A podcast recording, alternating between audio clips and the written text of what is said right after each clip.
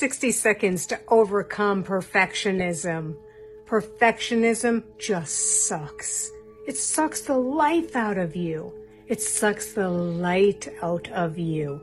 There's a light in you. There's a spontaneity in you. There's a love inside you.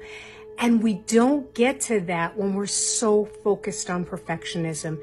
It's a form of insecurity. It masquerades as excellence, but sometimes it's a form of insecurity and it's holding you back from really learning, from really growing, from really daring, from really experiencing, experimenting, exploring, and letting life mold you.